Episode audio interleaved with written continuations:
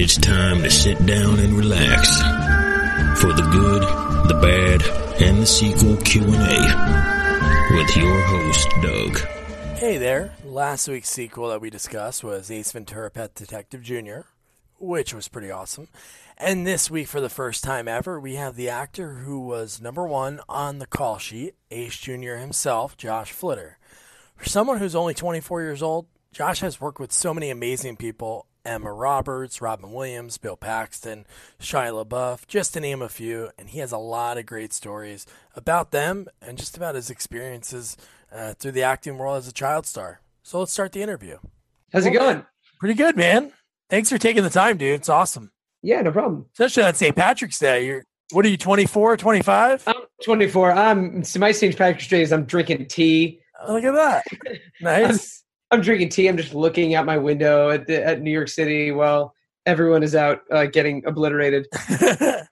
That's sweet, man. So you're a Jersey guy. That's awesome. Yeah, yeah, yeah. Born and raised in uh, in Marlboro. So Sweet. Yeah, I grew up in South Plainfield, and now I'm in New Providence. So I I'm going to be honest. I am I've lived there. I had lived there for 20 years and am the worst with New Jersey geography. I no idea where either of those places are. Oh, but- really? South Plainville. We're in the same. uh Oh no, you know what? No, uh Old Bridge was in our division for some- Okay, like I know Old Bridge. Old Bridge is yeah Next door. over. Yeah. That's awesome, dude. So uh yeah, so thanks for taking the time. Uh what made it obviously the movie that we did that we're gonna be covering is super interesting, but before that, you got to you started acting really young. What Yeah. what got you into it? Was something you always wanted to do or Well, so okay, so I was uh four around probably four between four and five years old, and um my mom was into the entertainment industry, and she uh, had worked for Paramount for a little bit and did a lot of like off Broadway singing and acting and stuff, and just she was a, she's a performer, she's a singer, an actress, and was like Meisner trained and everything. Um, so it was more of a like my mom was seeing if I would be interested in doing it. She tried with my older brother and he hated it. So she was like, uh, by the way, I might, I, I just am curious. May I swear? Because it might come out and I just Oh, that's know. fine. Yeah. Okay, cool. If it comes out, I didn't want to be like, oh no. no, no, no. Yeah, we have to restart. Um, but uh, yeah, so she um, had got my older brother involved, and he was not a fan of it. And he's three years older than me, and he was probably around five or six at the time. So then another year or so went past, and um, it- it's very. There's a funny story. This this manager in in Marlboro named Tamara Markowitz. She still is a, a children's manager. Um, she called my house and had on the caller ID it said like TM Talent Management, and this is back in oh God 1998. 1990. So caller ID was like my mom was like TM Talent Management. Who's calling? She picks up and Tamara's like, "Hi, uh, my daughter would like to have like a play date with your son, my my brother." And my mom was like, "Oh, just curious, why does it say TM Talent Management?" Uh, and she was like, "Oh, I'm a children's manager." And my mom goes, "Well, I have this four year old. if you want to meet him," and she was like, "Yeah, bring him over." And she absolutely loved me and was like, "Let's get him out right away." And I loved it. I always had. I immediately had a passion for just like making people laugh and, and awesome. talking to people and and performing and stuff. So uh, yeah, that was that's the that's the story of how uh, how I got started, and then from there it just kind of snowballed. Yeah. So when you auditioned for Bravo Situation Comedy, was that in the city in New York, or did you guys go out to L.A.? God, I'm being dated right now because you got to remember how young I was. So some No, of I know, dude. I don't. Yeah. is, is hazy, but I I remember bits and pieces of it. I think I probably initially auditioned for it here, but then I auditioned for because the the point of that show was they were they were making a show about the making of a show. Yeah. Yeah. was a reality show, so everything was real. Um, but the uh, I auditioned for. So the director of the pilot that I did, I believe, was Fred Savage. Either he directed Yeah. it, Yeah. No, it was. and he, um, what a sweetheart he is. And he, uh, I auditioned in L.A. for him and for the for the whole crew there, all the producers and stuff. And I always remember I walked in and. Uh, because the show was called Steven's Life, and I was supposed to be kind of like a little man. And my mom and I like decided, you know, we're going to dress me up in like a suit and tie. And I walked in with a briefcase. I remember walking in with a briefcase, and I put the briefcase down, and they lost it immediately. They were like, "This is ridiculous." This like nine or ten year old kid is walking in here like uh like he just got off of work off like a five day work week and he's like fuck i need a drink like i just walked in and like put the bag down and uh and i think that right there they were just like this kid's got it That's awesome. So when you at a young age did you like realize like, hey, this is Fred Savage, or like later in life you're like, oh, that's Fred Savage. i did i mean i i knew but didn't know like my parents were like oh yeah you know the wonder years is this huge show and he's he's super popular and but like i knew you know what it was i knew him as the guy with the mole from uh, austin powers Yeah, yeah, yeah, i remember i think i think it was probably around that time yeah. Right around then, yeah. Yeah, and I remember saying like that was the thing that I was like, oh, the molly, molly, molly, molly. Like I thought that was because I was what nine or ten years old, and and Austin Powers is the funniest thing on the planet. Oh So, yeah. like, when you're ten years old, it's like every joke in that is like uh, uh, the funniest thing you've ever heard. No, no, definitely. Yeah. That's awesome. And then right, right around that, you you work some pretty talented directors. Uh, you work with Bill Paxton. Oh, what a guy! greatest- Yeah, he's amazing. He was Glad that he passed away. Yeah, and he's he was one of the sweetest people. Another there's another uh, fun story. There is my Oh, cool. um, when I auditioned for that movie, he, I uh, the, like the second I, I remember sending in the tape. I did it at my at the agency, um, and then he was in New York. Bill Paxton was in New York, and he was like, "I want to meet this kid," and we went to get breakfast. Yeah, breakfast, and it was me and him and my mom, and oh, wow. he goes, "All right, like let's go sit." And my mom goes, "Oh no, you can just go sit with him. Like I don't need to be there." And he and he was like, "Really? I figure you would want to be there." And she's like, "No, he can handle himself." And I we went and it was like just me and Bill Paxton having breakfast in like uh like the hotel lobby or not the hotel. No, it, it was it was like a, a like an upscale like a nice diner or whatever. And there's Bill Paxton sitting across from this 9-year-old kid That's awesome. and we're just like shooting the shit and he was like another one where he was like i just thought this kid was so funny and and uh, my mom like like went shopping or something she was like oh, i'll just meet you after like he can totally handle himself and uh, i remember i remember hanging out with him and and uh, it being such a great time and then i screen tested with with shia and he immediately was felt we just became like best friends Oh, awesome. um and uh and that was that was like one of the most fun experiences ever shooting that movie Yeah, Bill Paxton. I don't know if you ever looked up on how he got started. He was like a set designer. Like he would I build movie sets, and he was good friends with James Cameron. I did know that because James Yeah. Cameron came to visit. Oh, yeah? one day he came one or two days because they they were like best friends, and he came to visit. And I just, I think I'm, I'm pretty sure I met him just like because he came to visit. But Yeah, yeah, yeah. Yeah, it's a pretty wild story. So he, uh, I forgot what movie James Cameron was like because they just did it together, and then he had his first movie that he was directing. He had Bill have a small role in it. It might have been oh in Terminator. So that's like one of Oh. Bill's early early movies. And then when he was shooting Aliens 2, he was like, "Hey, you should be in it. Come out, film it." So you ever see Aliens? I I saw Alien, the Ridley Scott one is one of my favorite movies ever. Okay. And then I think I've seen Aliens, and then I don't know. I I lose track from there because there's Alien, Aliens, and then is there Aliens two or is it Aliens? No, 3? it's Aliens 3. Yeah, I, I, I misspoke, but yeah. No, there's an Aliens 3, which is like, compl- I think we're going to cover that one because that one's really out there. But uh, no, uh, Aliens, I think James Cameron either produced or directed that one. But uh, he was like, hey, Bill, you got to come out. So he went out to that studio, the one that's kind of like the Hollywood of London. And he went Right. out there and he's like, hey, there's these scenes where you're going to be like screaming with a gun. So he like threw him like a poster uh, holder, like a poster container where you, the way you ship a poster. He's like, here, pretend this is a gun. I'm going to turn this camera on. So he made him like do this weird shoot and he's like jumping on the couch and everything.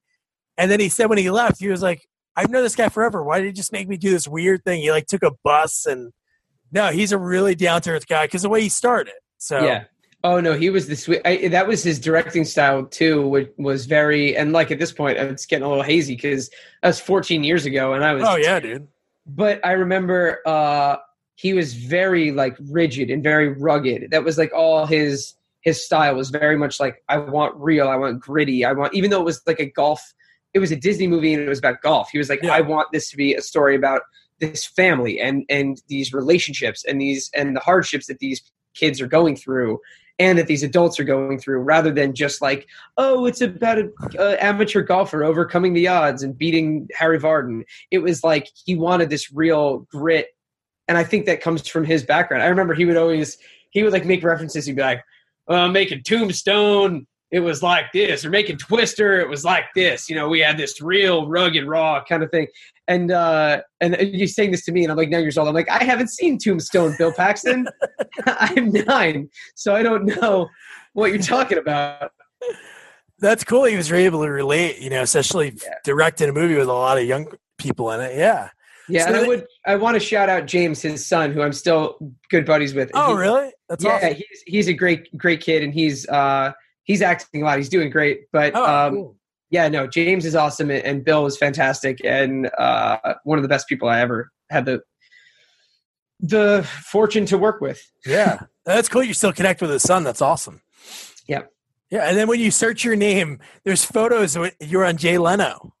Yeah, I, I was on Leno. Uh, I think twice. Oh, what do I? I think twice. Yeah, I was on twice. What, were, were you promoting something or? yeah, I was on for. Uh, I believe I was on for the greatest game ever played, Oh, cool. and then I was also on like two years later, three years later for License to Wed, and Nancy Drew. I think we're coming out around the same time. Oh, yeah. and uh, and Leno was a great guy, and he was like, "Oh yeah, you come back whenever you want." You know? So uh, I, I, I, my publicist was like, "Let's get him back on," and then they were really great. That's awesome. Yeah.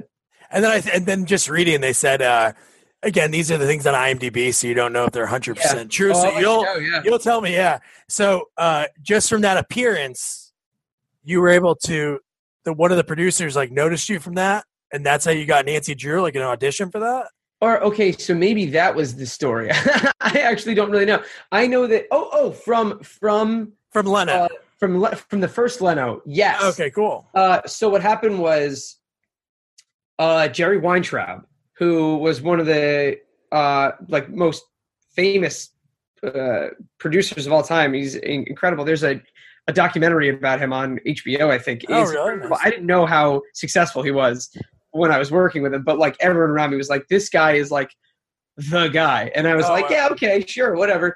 Um, he like made all he made the original Karate Kid and all of the uh, Ocean's movies. He very famously for Ocean's Eleven uh, called Brad Pitt and told him that Clooney was doing it. Called Clooney and told him Brad Pitt was doing it. Called uh, I forget everyone else in the movie, but called all of them saying that each other person was going to do it without them having said they were going to do it. Oh so when they all showed up, they were all like, "Oh, you're like." You're here. I, yeah, I I didn't even know. But and at the end, they didn't realize that any of them were supposed to be like none of them had said they were going to do the movie wow. They all he just convinced them all to do it by saying that everyone else was going to do it. And then they were all like all right yeah this is fun. And then they made it and obviously they were hugely successful. Yeah, that's amazing. um but so he saw i think he saw uh me on on leno i guess. And then uh in nancy drew the character was originally that I, that I ended up playing this character named corky and he was like nancy's kind of sidekick. And it was originally supposed to be someone in their teens like around the same age as nancy at the time. And emma roberts was 15 or 16 and i was 12 and they wanted somebody that was like 14 15 to be kind of this kid who was kind of like gawking over her. Yeah. and he saw me and was like this kid is hilarious. And even though he's too young like let's write him into the movie somehow. So they switched the role around and and i remember him calling me and my mom was like you know like hey jerry weintraub is calling you like this is a big deal like be professional and i was like yeah all right whatever like i didn't know what the fuck it was and i was like hey what's going on and he's like hey josh yeah it's jerry uh, uh, well, listen, we want you to do this movie. Would you like to do it? And I was like, yeah, sure. Fuck it. Like, it's fine. Sounds good. And like, I had no idea until way later in life that I was dealing with like one of the biggest producers Yeah. in, in the history of Hollywood. Um, but he loved it. He loved the spunk and the, and the, just that, the fun attitude that I had. And, um, yeah, I ended up he ended up like making the executive decision to be like get this kid in the movie, and then uh, that was one of the bigger that was probably one of the biggest roles that I that I had in a in a, in a movie that uh, still to this day that's probably the most recognized that I get because uh, a lot of the um, the democrat the demographic for that movie was people that were like my age or a little bit younger, a little bit older, mostly girls. Yeah. And now it'll just be like I'll get these follows on Twitter or Instagram, and they'll DM me and just be like Corky, and I'm like, hi, I don't know you, and they're just like Corky, and I'm like, yeah, that was me, that's me. But it's very, it's fun. It's it's it's really silly. And when I meet people now, because they'll be 22, 23 years old, and they'll be like, wait a minute you look familiar. And then I'll end up saying, oh, it's this thing. Like, that was my favorite movie when I was 12. Holy shit, this makes no sense. So it's uh, it's really fun. That's awesome. Where, where, do you remember where that movie shot? Like where you guys went for that? That was all LA. That was like the oh, best cool. because it was it was in the heart of Los Angeles. We shot in the hills. We shot on Hollywood Boulevard. We shot um oh, I can't remember where else. But it was all right. It was all smack in the middle of LA. Is that the first time you felt like, "Oh my god, I'm an actor?" Like the big I, set and so so because so Greatest Game Ever Played filmed in Montreal. Oh, that was before, yeah. Oh, Montreal, really? But, but yeah, so but I, I, kind of the way you just said that, like I obviously felt like, oh, this is something amazing that I'm doing, and yeah. I was very grateful for it. But then being in LA and being like a 12, 13 year old who was being yeah. invited to like all these like child star events, um, that was where it got really silly where i was like this is this is weird and i love it. You know where it's just like this this isn't normal. Like I, that was one of the, the best parts about it was i my parents are incredible people and they always like kept it in my brain. Like they just kept drilling into my brain like this is not normal. And just don't get used to this and don't make this you know your life. This is a thing that you do as your career, and you can enjoy it and it's fun. But this is not normal, and that's why I think uh, a lot of people end up messed up is because they go through this kind of child stardom thing, and then they think that this is their life, and that uh, you yeah. know these parties and all this are are the most meaningful thing. But it's really you know putting in the work and and um, taking it seriously. Yeah, no, that's great what you just said that it was like, yeah, it's like weird and wonderful. Yeah. It's like, you know, I'm just a kid from New Jersey, a small town in New Jersey. And right now I'm shooting a movie in LA with, uh, you know, Eric Roberts' daughter. yeah. Well, yeah. Right. Uh, one of the, one of the coolest parts about it too is I was, um, I was always in public school in New Jersey the whole time. Oh, cool. So I would leave school for like two months to film a friggin' movie, and then I come back and just be put right back into public school with all my friends who are like on the soccer team, and like I had friends who are starring in movies that I'm texting that I'm also texting my best friend who is you know just got like a D on his test and he's sad about it from uh, from Marlboro. So like it was this great uh, duality that I was kind of living these like two separate lives that were so much fun. Yeah, that's awesome. And then right after that, you well, in between those times, one was before, then one was right after. But uh, Big Momma's House 2, and License to Wed. So you, you worked like two amazing, like legendary comedians. Oh yeah, I didn't. So I had a lot more experience with Robin Williams yeah. than I got to have with Martin because I just wasn't in a lot of scenes with him. Oh, okay. And I also was a lot smaller of a part in that movie. Whereas in License to Wed, I literally like every scene that I was in was with Rob. Like That's we were awesome. playing, I was playing his sidekick basically, and he it, it, became that in real life. He took me under his wing through that entire the filming of that movie, and and um, that's probably the most influence that I ever had uh, when it comes to comedy and acting. And I, I, I can't it's it's pretty tough to put into words like how much you can learn just hanging out with Robin Williams for two months. Yeah, it's it's insane. The guy was the most. Who's not only was he just the funniest person on the planet, but he was the sweetest, most caring. Like he genuinely cared about what you had going on in your life, which a lot of you know you'll work with people and they'll be like, "Hey, how's it going? How's oh, yeah how's school, kid? You know, but he would remember, you know, my brother and my parents and would come up and in between shots he would say hey how's scott doing He's my brother and Yeah. it's just like oh you know and i would mention little details and he'd be like oh like oh do you miss your dogs like oh let me like show me pictures of them because you know from in new jersey and he was just so aware of everybody and i think that was part of what was so upsetting about his passing is that he really cared about everybody more than he cared about himself. Yeah. and um, he just wanted to make everybody else happy and unfortunately wasn't able to do that for himself. And it was the saddest it was the saddest thing when he uh, when he unfortunately took his own life because he was such a, a beam of light for everyone else. And uh, but yeah working with him was was was fantastic he was brilliant and um, he said so many amazing things about me after we worked together I saw one of them. Yeah. yeah, he he he on, on Larry King. There's uh, my favorite clip is he talks about like working with me, and he was like, "This kid's just like the funniest kid." I don't remember it verbatim, but he was like, "This kid's the funniest kid," and he was so great to work with, and you know, he just naturally has this kind of he he like gets the beats. Uh, at 12 years old, he's able to like banter with me, Yeah. and he would say to me because he found out pretty quickly that I had this kind of improv ability, and he would say to me like, you know, kid, in the next shot, like I'm just gonna kind of throw it to you, just go with it. And I would, uh, and I'd just be like, okay, Robin Williams, and uh, and I just kept up. Like we would improvise together in awesome. in these shots, and and he was not. He threw me into it, being like, don't be afraid, you got this, and Yeah. if not, I'll I'll handle it. And so you know, we would get the lines down, and then he would just start. He would just start going, and then he would throw it to me, and I would say something, and he would just go right back into it. And I think he recognized that, and um, that was pretty special. And also, I want to shout out John Krasinski as well, and Mandy Oh Moore. yeah. they were they were fantastic as well.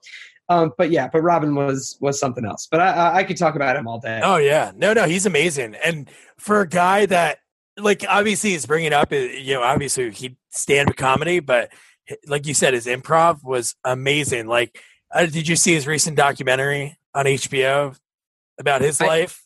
I actually haven't. Yeah, I it's need- I need really to. amazing. And they talked about like back in the day, like when they first started uh, having audience watching TV shows, like live tapings uh, Mork and Mindy, like his tapings, like were must see. Yeah. Like he'd probably be out partying from the night before, and it was just like, as long as they filmed, it was like a show that people wanted to be at. Yeah, So good. He would mess around, like bust people's chops, start doing stand up, and no, he was a ball energy. He was amazing.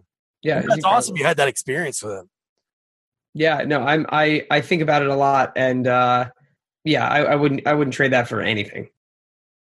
Totally. And on there, it said that you're. Uh, are you currently taking classes right now at US, UCB? So I actually finished. Uh, I, I'm I'm really heavily into improv in, in New York City, and if whoever's listening, come through to uh, the shows. Uh, I um I took uh, levels one through four at UCB, and uh, I'm also I'm I'm pretty heavily involved at the People's Improv Theater. Oh, sweet. which is uh, just another improv theater in New York City. And uh, I've taken levels one through five there.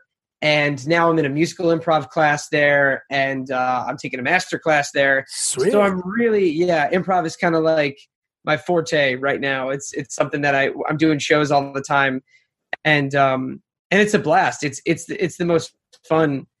I think it's the most fun form of uh, comedy because when you're writing, not that other things aren't fun and amazing, but when you're writing, you're like constricted to that. yeah. But when you're improvising, it's it's truly just like I, I, I'm, I'm going to explain it in the simplest way, but it's truly just like what can you come up with, Yeah. and can you keep a scene going and keep the emotion there?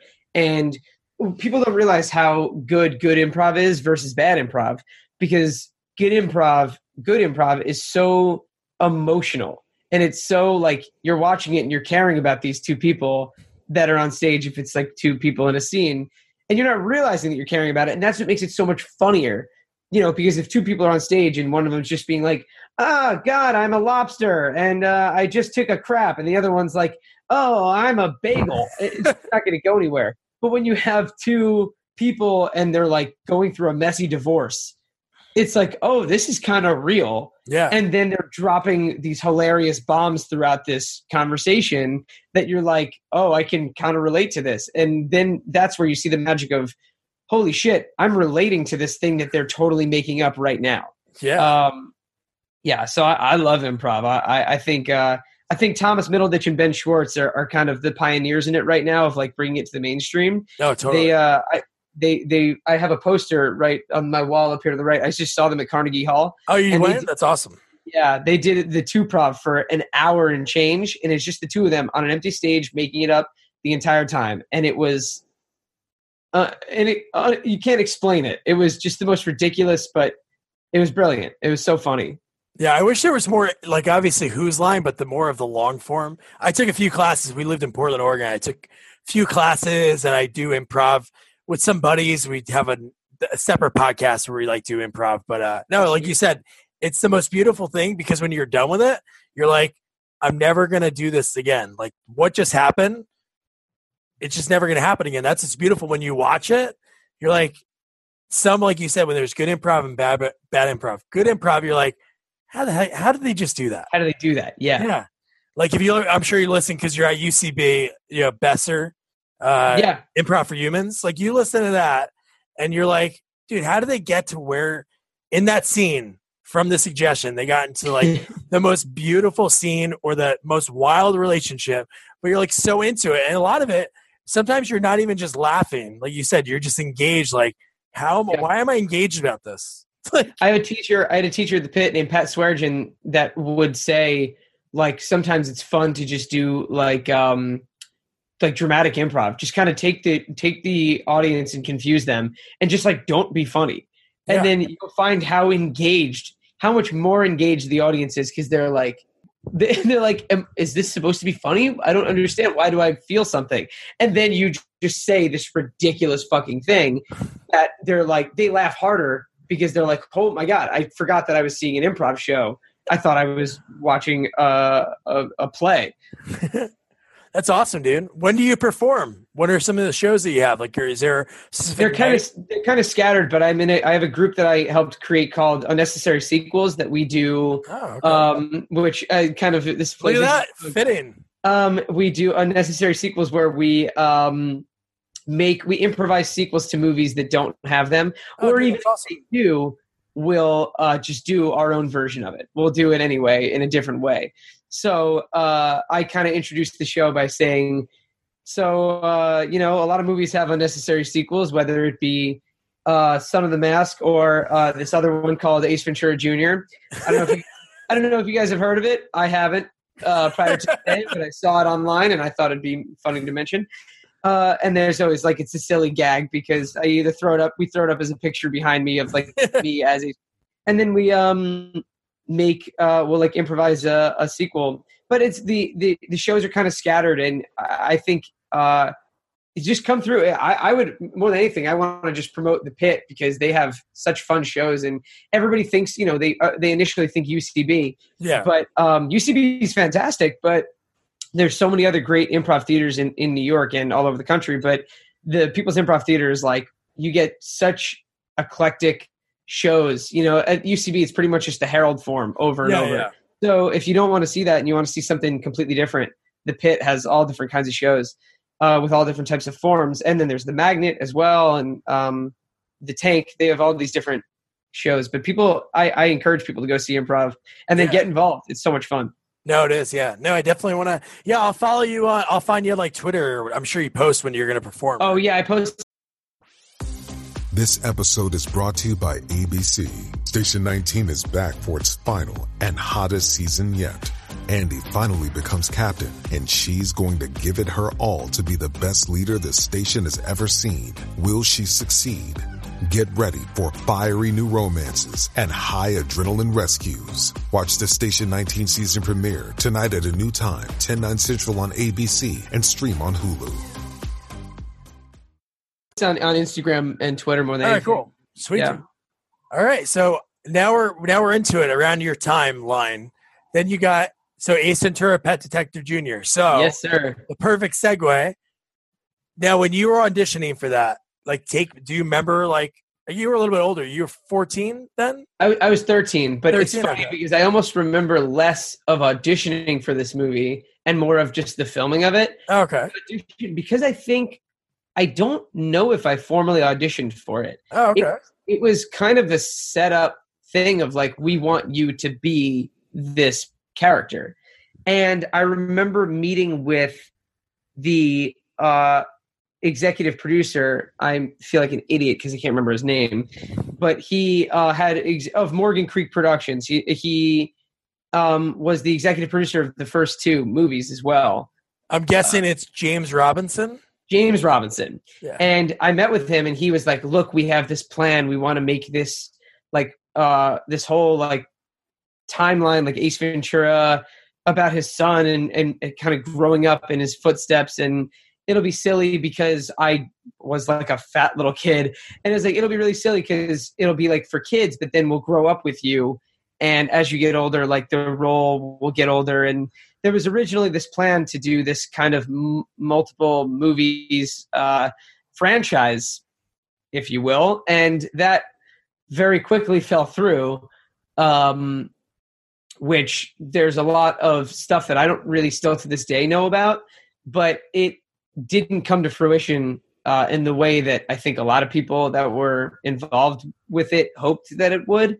But I I don't want to say anything negative about the movie in the sense that like the the the creation of the movie was still one of the most fun probably the most fun experience I ever had and the director David Mickey Evans is He's like awesome. one of my he's one of my favorite people on the Yeah. planet. I'm still very close with him and he is brilliant and we actually just spoke recently about the making of this movie for the first time in a long time and we talked about it being like the two of us kind of going into it feeling like it was us against the world and that we were so proud of what we made with the situation that we had Yeah. um you know it, it's not going to be easy making a, a, a sequel to a movie uh, that's so beloved and it not having that person in it and it being for an entirely different demographic and we knew that people would be like oh fuck this you know well, oh, oh this is my this is my movie you know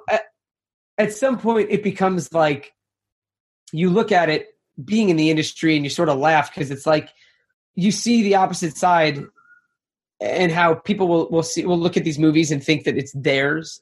You know, like they'll watch uh, Ferris Bueller's Day Off and they'll be like, they better not remake it because this is like my movie. Like you can't re- like it'll be terrible. It's like it could be terrible or it could be great. Um, I, do I think they should make remake Ferris Bueller's Day Off right now? No, I don't because I fucking love that movie. Yeah. But if they do remake it, I think there's a way that they could that could probably be great.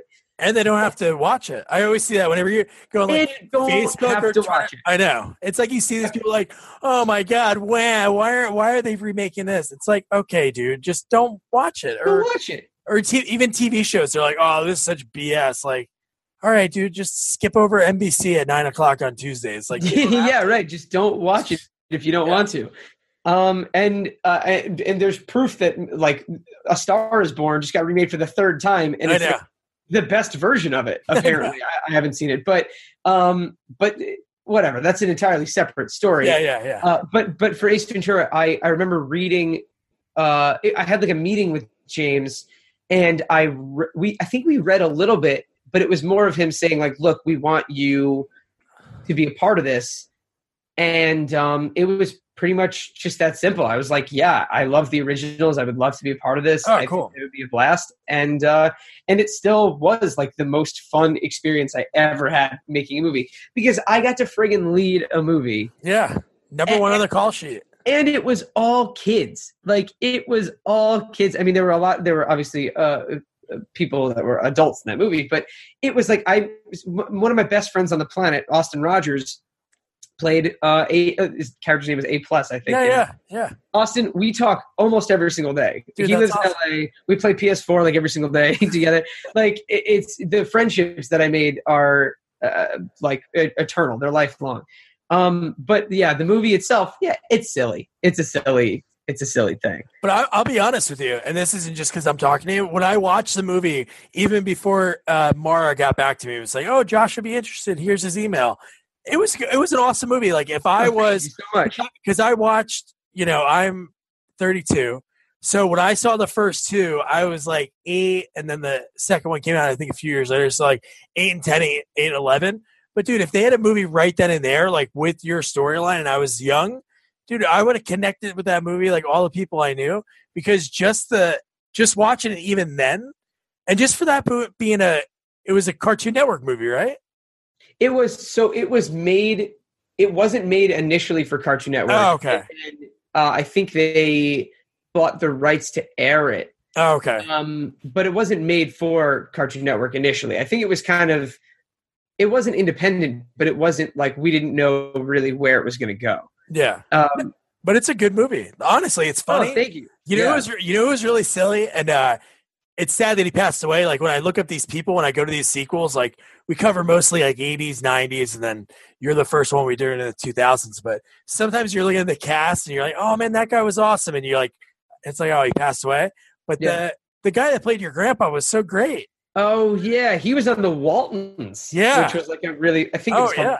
Which was a very famous show in the Oh, like the yeah. fifties and sixties or seventies. I don't know, but um, he was a he was a hoot. That guy was a blast. I he was only there for the few days that he worked on it. Um, but he was a sweet guy. Everyone in that movie was really sweet. But I uh. Yeah, I just remember him being really silly, and he loves like. There's that scene where he's, or th- throughout the movie, there's this gag of him like dragging his dog along, Yeah, yeah.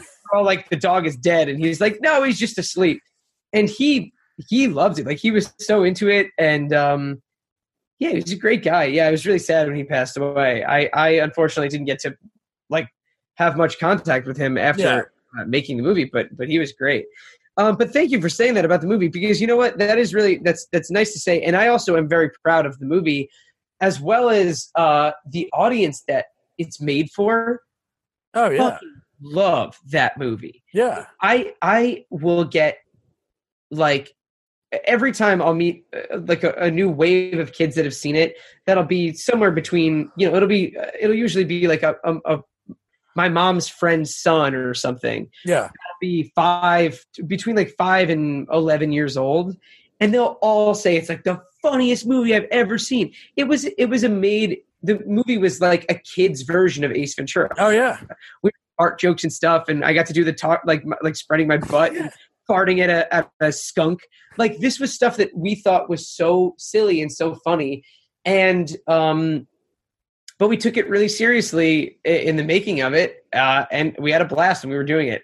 And yeah, the the response um, you get that it's kind of funny because when it when it first came out, the it was around 2007, 2007, 2008, I believe. Um, two, wait, no, maybe no, 2009 or 10. Yeah, I think 2009. Yeah, sorry, it's 2009 or 10.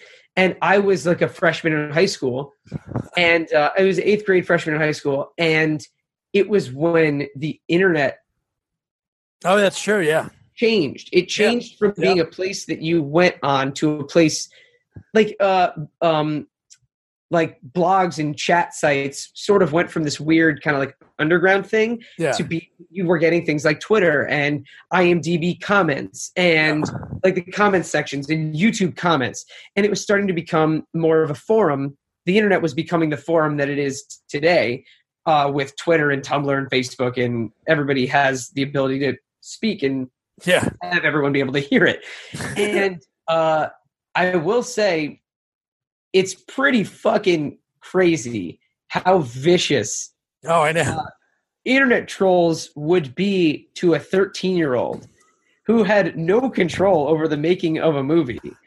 um, and thankfully, I'm not a person who, like, I have very thick skin as well as, uh, like I said, my parents are, are raised me right. And uh, I was a very smart kid and, and I knew, you know, these are just people that are just upset about something and, and Yeah. they're taking it out on a kid. But um, it taught me a lot about uh, the internet and people Yeah. and uh, just kind of how evil people can be for no reason. And um, it was a hell of an experience because it I, I got kind of thrown to the wolves right as the internet was blossoming into this interesting uh, uh, melting pot that it is now. um, you know, because you'd get people that would comment and say, you know, leave this kid alone. He's just a 13 year old kid. And the next comment would be like, this like fat little fuck ruined my favorite movie. And, it, and it'd be like, what? What? Did, I'm sorry. Did they make a director's cut of the original Ace Ventura Yes. that like put me in that movie? Because I don't remember that happening. That'd be pretty sweet, but I don't remember that happening. Um, so, uh, you know, it was an interesting time but I I got to learn from a young age about the internet, and now people are are you know they're very scared to post things because they'll get backlash, and they'll be like, "Why am I getting this backlash?" And I'm like, "Look, man, that's that's the internet. People will hide behind their computers and they'll just insult you because they have nothing better to do." And um, I mean, I get it. I get why people are upset that a movie would be made, like we just talked about before, but it, it, it does kind of blow my mind sometimes that people will take it so personally offensive that this movie was made. It's like you can sit there and say this movie sucks. That's fair. Okay. But about any movie. But to think that like that they made it as like a strike at I know. like hey Bobby from from uh, uh, Toms River. Hey man, fuck you. We're making this movie because we hate you. And it's like, oh, oh, fuck, oh, why me? And, yeah, we're making Ace Ventura Jr. because fuck you. That's why. and uh, you know, it, it's obviously none of that. So but you said it. Yeah. You said exactly right. Like for any movie, there's a demographic that you know. Like you just mentioned before, uh, Stars Born. It's not like they look at like say if there's ten year old kids on Twitter, they're like, "Oh, this movie's so boring." It's like it's not like somebody's gonna be like, "All right, well, this ten year old kid hates it. Let's go nuts." yeah, some executive was like, hey guys, Yeah, ten year old who doesn't like Stars Born, doesn't like the trailer. Let's not release it. yeah. And they're like, oh yeah, whoops. No, but your movie's exactly what it is. Like you said, even watch it. Go back and watch Ace Ventura. They're they're obviously funny, but it's completely silliness. Oh, exactly it's what your movie is. Yeah. Yeah, it, It- must have been really fun to film a lot of those scenes with all the animals. oh it must have been a little scary. No, No, I so I'm a I am a an animal nut, and I uh, had two dogs growing up, and I still have one of my dogs. Um, and I am just like a- any chance that I could could hang out with some kind of animal, I, I I loved it. So the movie was so much fun because there was a scene. I believe it's one of the last scenes in the movie where I ride in on like I think on a horse, and then a couple of birds land on my arms and I think I have a monkey on my head or something. and I just remember the animal trainer was like, "All right, this is going to be cool, but don't move. like just let it let you know, let the animals just kind of be there." And I was like, "Okay, sure." And uh and they did and it and it was so much fun. But there was I, I was scared of um uh, a tarantula. I don't like I don't Yeah. like insects, nor do I like uh, creepy crawly things. And I know that tarantulas are not insects, but anything that's uh, a bug or some type of anything like that. Uh, there was a tarantula that they put on my shoulder, and it just crept towards me, like towards my face. And literally, if you just put your hand on your shoulder and you do that, yeah, like that's exactly what it feels like creepy. And it is just the creepiest thing. But I and then they put it in my hands and they were like, just pet it. It was very fuzzy and very furry and it was cute. But I was like, you know what? I'd I'd rather hold something else. That'd be that'd be nice. And one of the coolest things was I got to hold in one of the scenes. I'm holding uh, a baby alligator, That's and awesome. that was real. It was it was a cool. It was a little baby gator that was like uh, probably like a foot long or less than that. And they were like, just look, hold it by its head. Don't put your finger in its mouth. um, and so alligators and I think crocodiles uh, have very like the like the strongest bite, yeah, uh, but their opening, their jaw opening is very weak. So that's why you can uh, you'll see people like wrangle alligators by just sitting on their Ah. head. They can't open their jaws very well. so that's a trick. So I should I could do that. If you ever find yourself stuck with an alligator and you can get yourself on top of it a headlock. you, you just got to hold its mouth shut and it's not that hard to keep its mouth shut. Now would i recommend going out and doing this for fun? No probably not. Um, but it's a it's a thing. But yeah so the baby alligator they're like just hold it by the back of its head so it can't whip itself around and, and bite you. And they handed it to me like that and it was very docile. It was very cute uh, but it was great it was a great experience That's awesome. How long was that shoot? Do you remember? And like, where was it at? so we shot that in Orlando, Florida, and it was Okay. uh it was only a month, which was a very tough test Yeah. because we had a lot to do and not a lot of time. And I remember I think we extended a couple of days longer than we were supposed to because we just had to.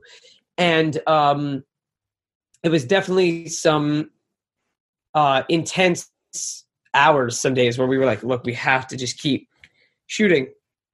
And being a kid, you only get a certain amount of hours. Yeah, yeah. Um, I think when you're 13, you probably get like nine or eight or nine hours of shooting.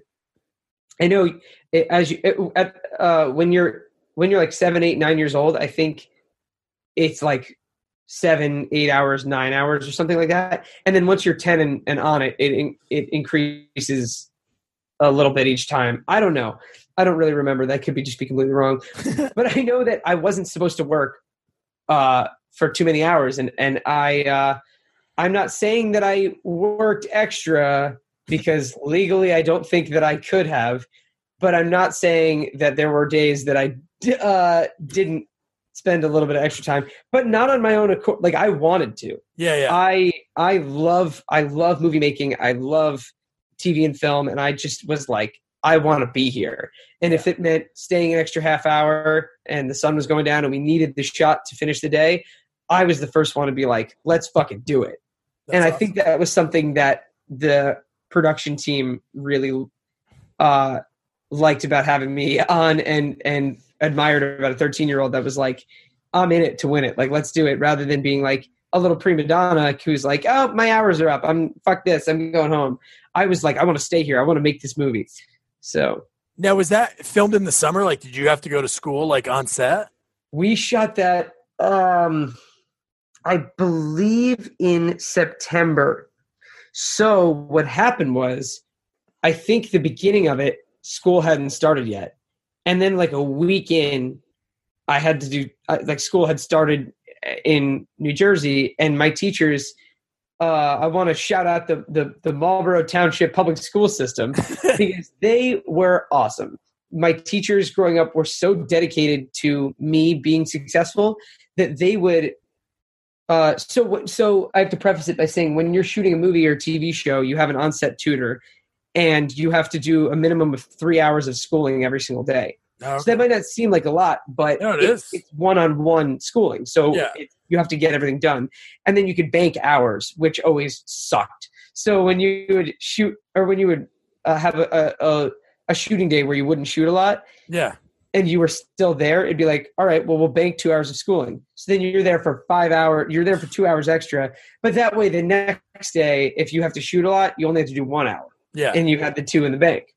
So my teachers would send down Xeroxes. They would they could go home and have to grade their work and spend time with their families and but they would take time out of their day to take the, the same tests and the same worksheets and the same uh, packets and everything and Xerox them and send them down so I could stay caught up. So that way, when I came back, I could just go right back into it seamlessly That's and I was able to every time. And um, I'm I'm not an idiot. I don't think so. I uh, I I thank them for that. No, it's awesome. Right now, I'm watching Love on Netflix with uh, Paul Rust. I And he's love an on- that show. He's not set tutor. Yeah. Yeah, yeah. And, and you know what? I was going to mention it before because you were talking about like the movies that don't have sequels. Yeah. And what he does, him and his buddies, which I can't find anywhere, and I hope they put it out somehow. When they make, they hang out and they make theme songs for movies that don't have theme songs. They do it. They do it in the show. But Yeah, that's what I mean. Yeah, yeah. It's not anywhere. I look for it on YouTube. Some are oh, funny. they actually apparently do that like separately, like for fun? No, he has a band. Paul Rust has a really funny band with another improviser. Uh, Oh, they're called uh, "Don't Stop or We'll Die." They're all like really silly songs, but uh, no, some of them are really funny. Like the Cider House Rules one, and uh, no, that's really great. And then you got to work. I think there was a bunch of people in that movie, but it was really cool. You got to work with you know, kind of acting royalty with Ann Cusack. yeah. She was she was a She sweetheart. awesome. She did a lot of stuff. Yeah, she's she's a wonderful, and obviously the Cusack family are Yeah. they're incredible. But she, um, like everyone else, took on a really tough role in taking over a role that was played by someone else. Yeah. And uh, she did a fantastic job. And what a sweet, sweet woman she is. And and um, yeah, I, I don't really have much to say other than her being uh, uh wonderful to work with and being uh, incredibly dedicated. And I think I saw her or no, someone. Oh God, I can't remember the story now. It's it's been a little bit of a while. But either my mom like saw her on Facebook somehow, like got in touch with her. So I don't know, but I think she uh, after a bunch of years gotten like my mom got in touch with her or something, and and she was asking how I was, and, oh, that's awesome yeah, she's just she was very sweet. But I wish I had more more of a story there. But I oh no, that's awesome. Yeah, I don't really remember. Sometimes, sometimes it's better with people when you don't have a story because it means oh, yeah. really good people. yeah, no, I will say, uh, uh, filming that movie though, uh, Austin and I were we this was like the beginning of a friendship that is obviously still lasting today. But we were menaces. We would we would we were 13 year olds that were like leading yeah. the movie and we would just I one time we uh we were left in our like uh, respective apartments by ourselves. So I was staying with my mom uh, and he was with his grandmother, and they went out to have dinner. So Austin came over to my place. That they put us up in these like, uh, I guess condo condominium kind of things, yeah, in Orlando. And um, Austin came over, and we, uh, just because it makes sense, we thought, you know, well, you can make bread by putting dough in a microwave. um, so we put dough in a microwave, and we almost burned down the apartment by ourselves. Oh my god! Because uh, we just put it in there, and it just started smoking. Because why the fuck would a microwave be able to make bread out of dough? Yeah. But we were just like, yeah, this makes sense. This totally makes sense. Uh, at 12 and 13 years old. So um, you know, we did some stupid shit and had some had some fun experiences as as 13 year olds. But uh, yeah, overall, they were just really fun stories the whole time. That's awesome, man. And then, and then next on there, there's a few other credits that you had. I know you did some voice acting, but and then you're on SNL for a few episodes. Is that so right? I did. Uh, yeah, I did some background work on it actually in the past uh, last season. I did some through my agent. I was like, uh, got involved a little bit of just with background work. I would I, I would love to eventually one day audition or, or be on the show or something. Yeah. Just keep doing but, uh, improv. Uh, yeah, yeah. That's it's pretty much like the uh seems like what you're supposed to do, the trajectory. But yeah.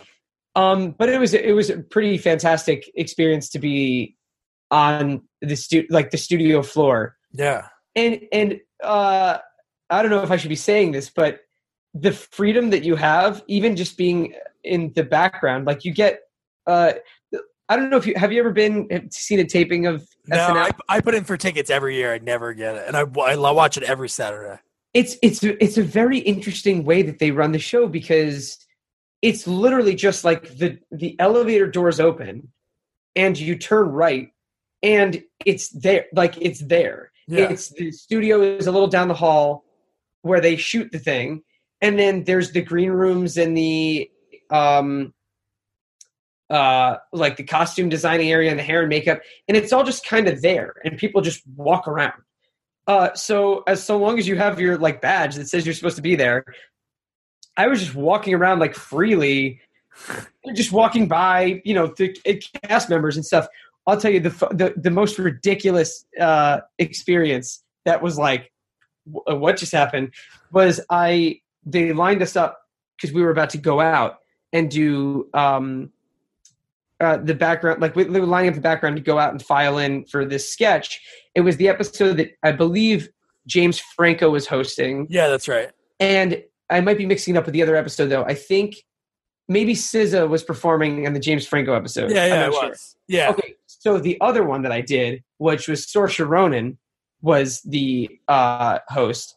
U2 was the performance. Oh, nice and we're standing there in this hallway and we're all kind of it's a very skinny hallway and we're leaned up against the wall as like the as like Mikey Day's walking by with like uh like scripts in his hand and um oh god I can't remember his freaking name. Who hosts the weekend update? Michael Che and the white guy uh, Colin Jost. Yeah, Colin Jost. Colin Jost is walking by with with uh, cue cards that he's like writing on as he's walking by, and then uh, someone stops in front of me and turns and looks, and it's fucking Bono, and he still he looks at us, and I'm not going to do a Bono impression, especially on St. Patrick's Day. I don't want to offend the Irish, and he looks at us and he goes, "You look like you're in a firing squad," and we're all like, "Oh yeah, we're just lining up to go out for." uh for the background and he's like oh cool this is cool you guys are uh, this is cool he's just like laughing like just he's just like looking at us being like oh nice. This is a this is gonna be a fun looking sketch that you guys are in. And we're just standing there like yes bono. Yes Yeah. we are. Like this is true bono of you. Uh and uh he was like all right see ya and then just walked away. And we just like turned and looked at each other. We were like that happened right? That was bono. And everyone was like yeah that that happened. Um and then i have a funny interaction with Seth Rogen that I, I would like to Oh, that's awesome. Yeah. because I uh, am friendly with uh, David Krumholtz, who's uh, he was on uh, Numbers for a long time, and he's a brilliant, brilliant actor and, and comedic actor, and he's friends with that whole with the crew. He was Okay. on Freaks. and- You, uh, I think. Do you you know who I'm talking about? Or you, Yeah, he's the tall. Is he the tall, skinny one? he uh, Let he has a he kind of looks like uh, Oscar Isaac a little bit. That's been kind of like a running joke. And Jake Johnson. David Krumholtz. Let's see. I should know who he is. Oh yeah. Yeah, you know Krumholtz. Oh yeah, Um, dude. So he's a great he's a great guy, and uh, he was my acting teacher for a little bit. Oh and really? Friends with, yeah, he's friends with the whole crew. So I auditioned for Neighbors two, uh, for a little role in it, and um, I was like, "Hey, Krumholtz, could you like put in a good word for me to like Seth?" And he was like, "Yeah, I'll I'll do my best." And so I didn't get the role. And then this is like a year later. I'm at SNL, and Franco's hosting. So Jonah Hill's there, and Of course, yeah. and Seth Rogen. They're all just kind of moseying and milling about. And I walk to the bathroom as Seth Rogen's walking out of the bathroom. Because that's the other funny thing is there's no like celebrity bathrooms. It's just like there's just the one like urinals and stalls for like the crew and the famous people. It's hilarious. That's awesome. And Seth's walking by me and I was like, "Hey, uh, I just want to say, and I know he's not the best with like fan interactions. He's not mean. He just gets very uncomfortable yeah. and this is just coming from me being a huge fan of his. I knew this. I was like, sorry, I don't want to be annoying. I just um and and I realized as I'm saying this, like, Josh, you're putting your foot so far in your mouth. Yeah, yeah. And I was like, uh, I auditioned for Neighbors too. That's all I said. And he goes, oh, okay. and I went, yeah, I didn't get it. And he goes, I'm sorry. and I went, no, it's no problem. And then he was like, all right. And then as he's walking away, I was like, oh, I'm friends with David Krumholtz. And he goes, all right. and I was like, all right, man, I'll see you later. It was so uncomfortable. Oh my god, dude. I felt so bad because he's so nice and he wasn't. He just was like, "What do I do with this information?" Yeah, yeah. Because I don't, I don't get very nervous. But there are a couple of people who I do, and Seth Rogen was one of them. Where I was like, I, I just, I was, it was like now or never. You got to say something. So I just Yeah. said that, and he was like, "All right, man."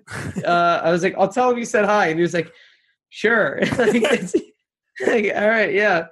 That's like the Um, I don't want to offend you, but it's like, okay, what I'm about to say next is really gonna offend you. Yeah, it's like it's you realize how much more charming it is as a kid than as a 23 year old Yeah, man. yeah. Like like walking to a bathroom, it's like not nearly as fun. Um, but yeah, but he was he was a sweet guy. But it was it was just a really funny little interaction there, and I was like, awesome. all right, that's my Seth Rogen story now. That's cool, man. And then uh, j- just before we're done, and thanks again for taking the time. You were Oh, sure. recently on the last season of uh, well, the newest season of Maisel. Yeah, That show's that awesome. was yeah that was a great that was an awesome experience because i auditioned for um amy i oh god i want to get her name right it's amy sherman palladino right Yeah, yeah, is she yep. the creator Yeah. um she i auditioned for her uh for season one for a different role okay. and um she i thought it was a good read and she like i auditioned for her she's she's incredible because she writes the show she directs the show yeah. like produces the show. She's un freaking believable. And um I got to audition for her, and then I didn't get it. And then a year later, I get called in to audition for a different role. And literally, like we, I, I went to the studio where they shoot it. Um, and what she does is she friggin' just to add to her workload, she will leave like during her lunch break and come and audition people during the lunch break for like the next episodes. Wow. So they were shooting like the first episode of the season, and I auditioned for episode two, I believe, of season two, and she just like came up from her lunch break for like the four or five of us that were auditioning, and she said like uh she looked at uh, my resume and she was like, "Oh yeah, you came in for season one, right?" And I was like, uh, "Yeah." And she was like, "Yeah, I remember you. You were great." And I was like, "Thank you so much." And then I read, and it was only a couple of lines. And she was like, "All right, thank you so much. Thanks for coming in." And I was like, "Thank you." And I left, and I called my agent, and I was like, "Hey, it went really great." And then all of a sudden, my phone's or no, sorry, I called my mom, and I was like, "Yeah, it went really great." And then my agent called me I'm in the Uber on the way back to my apartment, and they go, "Yeah, they want you. Can you turn around and go back to for a fitting?" And I was like, "Sure." So I booked it. I guess after after that, she just like had to make the decision so quickly. She was like, "Yeah, I like this kid," and just like said, "Cast him." And um, then I got to spend a day uh, in a in an unbelievable uh, uh, clothing factory in Bushwick that's been there since like the mid 1900s uh, that the fa- the the owner of this clothing shop has made suits for like like every like oh, Barack Obama and uh, like Bill Clinton. I think like every president since uh, like Ronald Reagan or something. Yeah. and he- like it's one of this one of these incredible uh um almost like a museum uh and they they they film in there. That's where that's like the warehouse that they use for uh on the show that like joel yeah, joel's yeah. character works Yeah, at Kevin Pollak, yeah yeah.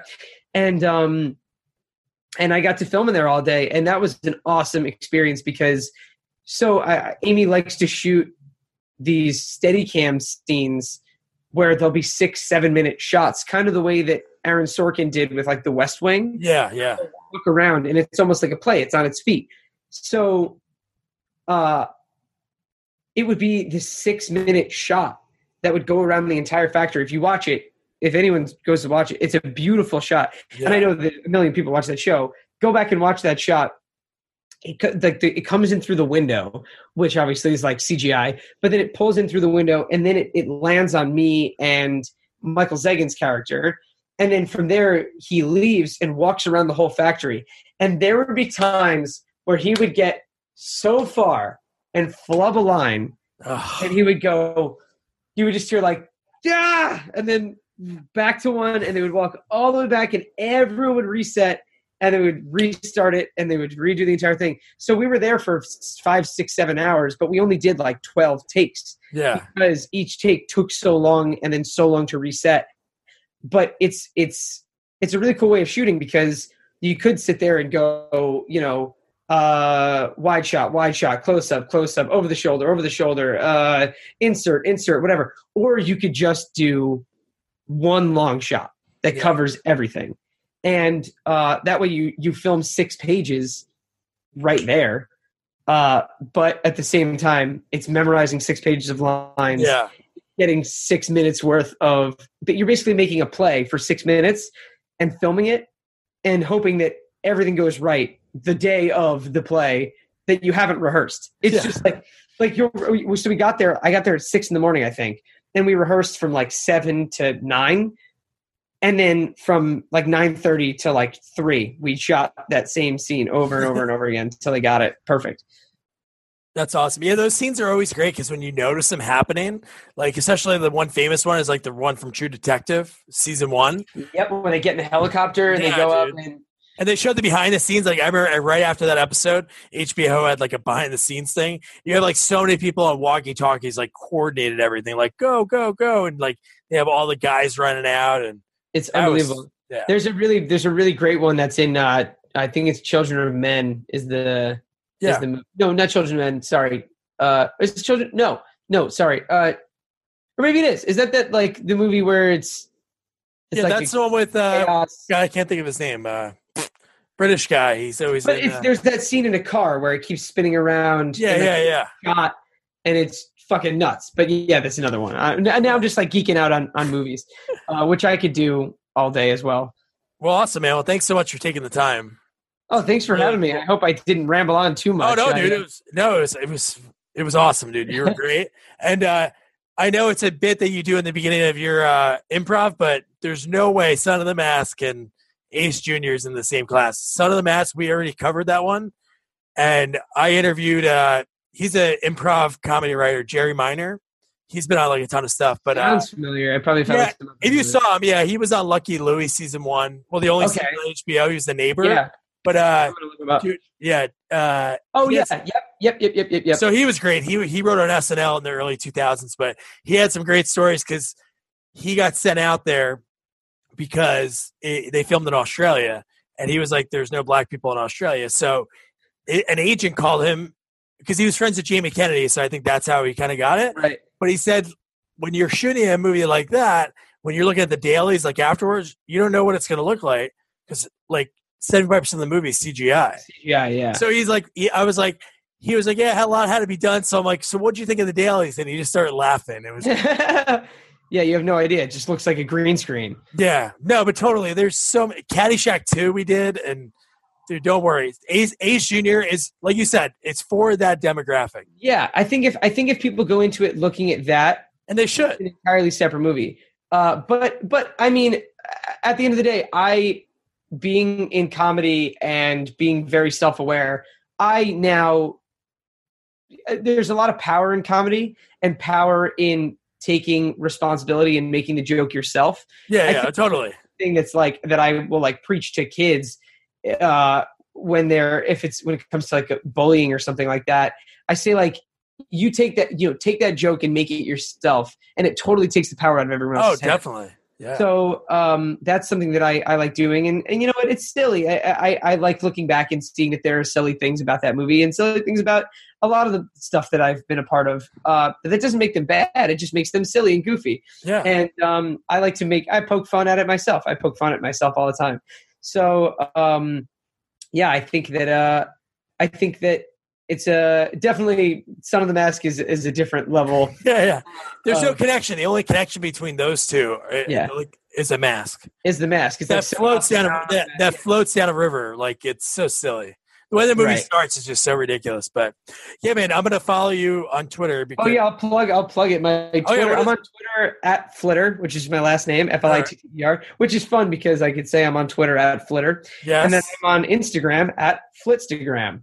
Nice F L I T Stagram.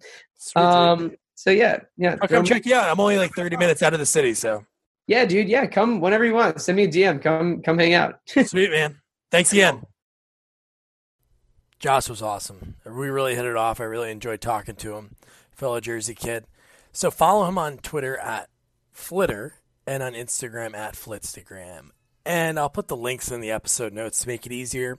And if you are in New York City, then go check him out doing improv. And like he mentioned, go see improv wherever you live. Thanks again, Josh. And now the trailer for next week's movie.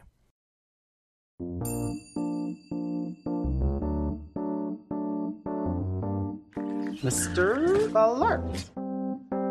Here's a map of the property. Don't need it. It's already been scanned. Locked and loaded. Sir, yes. That way. I Had that upside down when I scanned it. That's why. It's on you. I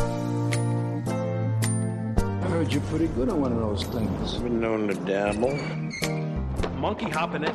Oh! I Missed it. Still got it.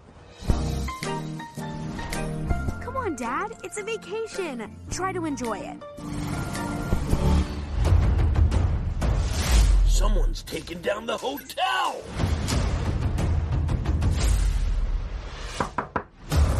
Your uniform, as requested, Officer Blart. We don't need any backup, Blart. Neither do I. If being a security officer was easy, anybody could do it. it. Takes a certain breed. Someone who has spidey senses.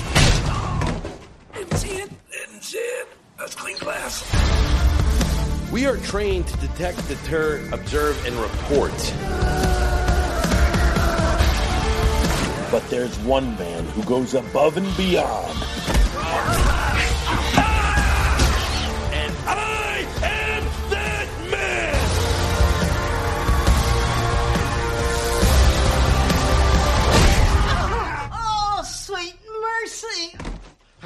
So sorry, ma'am. Are you going to want turn down service?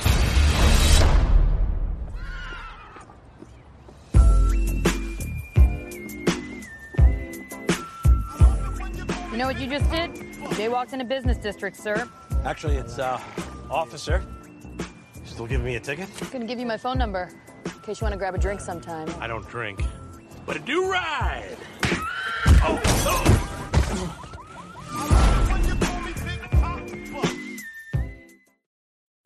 Okay, so we're doing things a little bit different. Next week, we're going to have an interview first, and then the following week, we're going to be reviewing Paul Blart 2.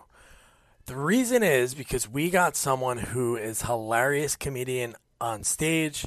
He has viral videos about coffee and bread and milk. And one of them, the bread and milk, has over 17 million views.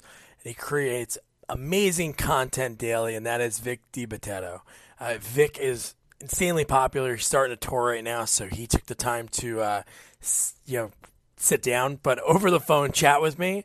So yeah, so that's a lot of fun. So you're gonna hear that next week. Then the following week is gonna be the review, and then we're gonna get back on track. So don't worry about that. And uh, yeah, so if you're around this weekend, if you're in Connecticut, go see Vic over at the Foxwoods. And then next weekend, July 19th, he's going to be at Infinity Hall Theater in Hartford, Connecticut, July 20th, Hampton Beach Casino Ballroom in New Hampshire, and end of the month, July 27th at Westbury Music Fair on Long Island.